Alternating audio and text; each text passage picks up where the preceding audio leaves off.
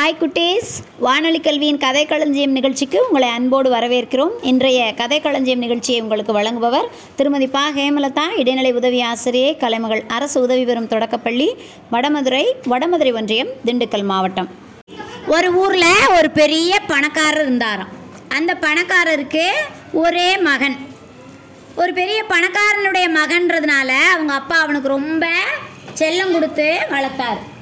அப்படி செல்லம் கொடுத்து வளர்த்ததுனால அவனுக்கு எதை பற்றியும் கவலை இல்லை.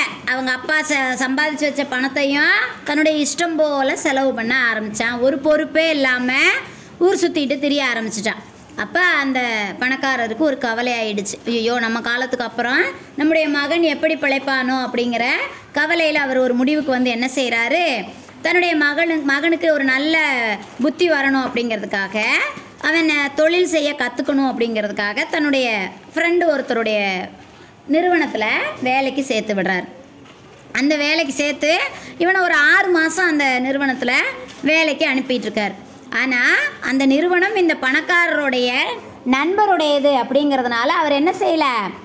இந்த நண்பரினுடைய மகன் பணக்காரனுடைய மகனை பெருசாக ஒன்றும் வேலை வாங்கலை. சும்மா வந்தேன் போனால் ஆறு மாதம் முடிஞ்ச உடனே அவனுக்கு ஒரு தங்க நாணயத்தை கூலியாக கொடுத்து அனுப்பிட்டார். இவனை என்ன செய்கிறான் அந்த பணக்காரனுடைய மகன் அந்த ஒரு தங்க நாணயத்தை அந்த நிறுவனம் வைத்திருந்தவர்கிட்டருந்து வாங்கிட்டு வந்து அவங்க அப்பா கிட்ட கொடுக்குறான். அவங்க அப்பா அந்த கா தங்க நாணயத்தை வாங்கி இப்படி தூக்கி விட்டு எரிஞ்சிட்டார். இவன் இப்படி பார்த்தான். ஆனால் ஒன்றும் பெருசாக கண்டுக்கல. அவன் பாட்டுக்கு பேசாமல் போய் படுக்கை அறையில் படுத்துட்டான். திரும்பவும் இந்த பணக்காரர் என்ன செய்கிறாரு மகனை கொண்டு போய் வேற ஒரு தெரிந்த நண்பரிடம் ஒரு மூணு மாதம் வேலைக்கு வைக்கிறார். அங்கேயும் இதே மாதிரி தான் எந்த வேலையும் செய்யாமல் மூணு மாதத்தை கடத்திடுறான். அந்த நிறுவனத்தை வச்சுருந்தவர் என்ன செய்கிறாரு இந்த பணக்காரர் தன்னுடைய நண்பருங்கிறதுனால நண்பருடைய மகன்கிறதுனால அவனுக்கு மறுபடியும் ரெண்டு தங்க நாணயத்தை கொடுத்து போயிட்டு வாப்பா அப்படின்னு அனுப்பி வைக்கிறார். இந்த பணக்காரருடைய மகன் அதையும் கொண்டு வந்து அப்பாக்கிட்டே கொடுக்குறான். அப்போ ஏன் அப்பா என்ன செய்கிறார் அந்த ரெண்டு தங்க நாணயத்தை வாங்கி தூக்கி எறிஞ்சிட்டார். ஏன் அவன் ஒன்றும் பெருசாக கண்டுக்கல? பேசாமல் மாடியில் போய் படுத்துறேன். கொஞ்ச நாள் கழித்து இந்த பணக்காரர் பார்க்குறாரு நம்முடைய நண்பர்கள்ட்ட கொண்டு போய் கொண்டு போய் நம்ம இவனை வேலைக்கு சேர்க்குறான் இவன் எனக்கு நான் இருந்துட்டு வந்துடுறேன். கூலியை மட்டும் வாங்கிக்கிட்டு. அதனால் யாருன்னே தெரியாத ஒருத்தர்கிட்ட கொண்டு போய் அதாவது அறிமுகமே இல்லாத ஒரு நபர்கிட்ட கொண்டு போய் தன்னுடைய மகனை வேலைக்கு சேர்த்து விட்டுறார். அந்த இடத்துல இந்த பணக்காரர் யாருன்னு அந்த முதலாளிக்கு தெரியாது. இவன் பணக்காரருடைய மகன்னும் இந்த முதலாளிக்கு தெரியாது. அதனால் வேலைக்கு வந்தால் ஒழுங்காக வேலை செய்யணும் அப்படின்னு அவனை சரியாக வேலை வாங்குறாரு அந்த தொழிற்சாலையினுடைய முதலாளி.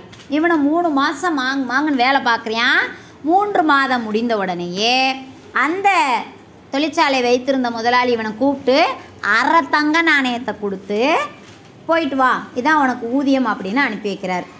இப்பயும் அவன் அந்த பணக்காரனுடைய மகன் என்ன செய்கிறான் அந்த அரை தங்க நாணயத்தை கொண்டு வந்து அப்பா கையில் கொடுக்குறான். இவர் முன்னாடி செஞ்ச மாதிரியே தான் என்ன செய்கிறார் இந்த தங்க நாணயத்தை வாங்கி தூக்கி எறிகிறார். ஆனால் இந்த தடவை அவனுக்கு வந்துச்சு பாரு கோவம். உங்களுக்கு எவ்வளவு தைரியம்? என் வேர்வை என் உழைப்பு மூணு மாதம் தூங்காமல் வேலை பார்த்துருக்கேன்.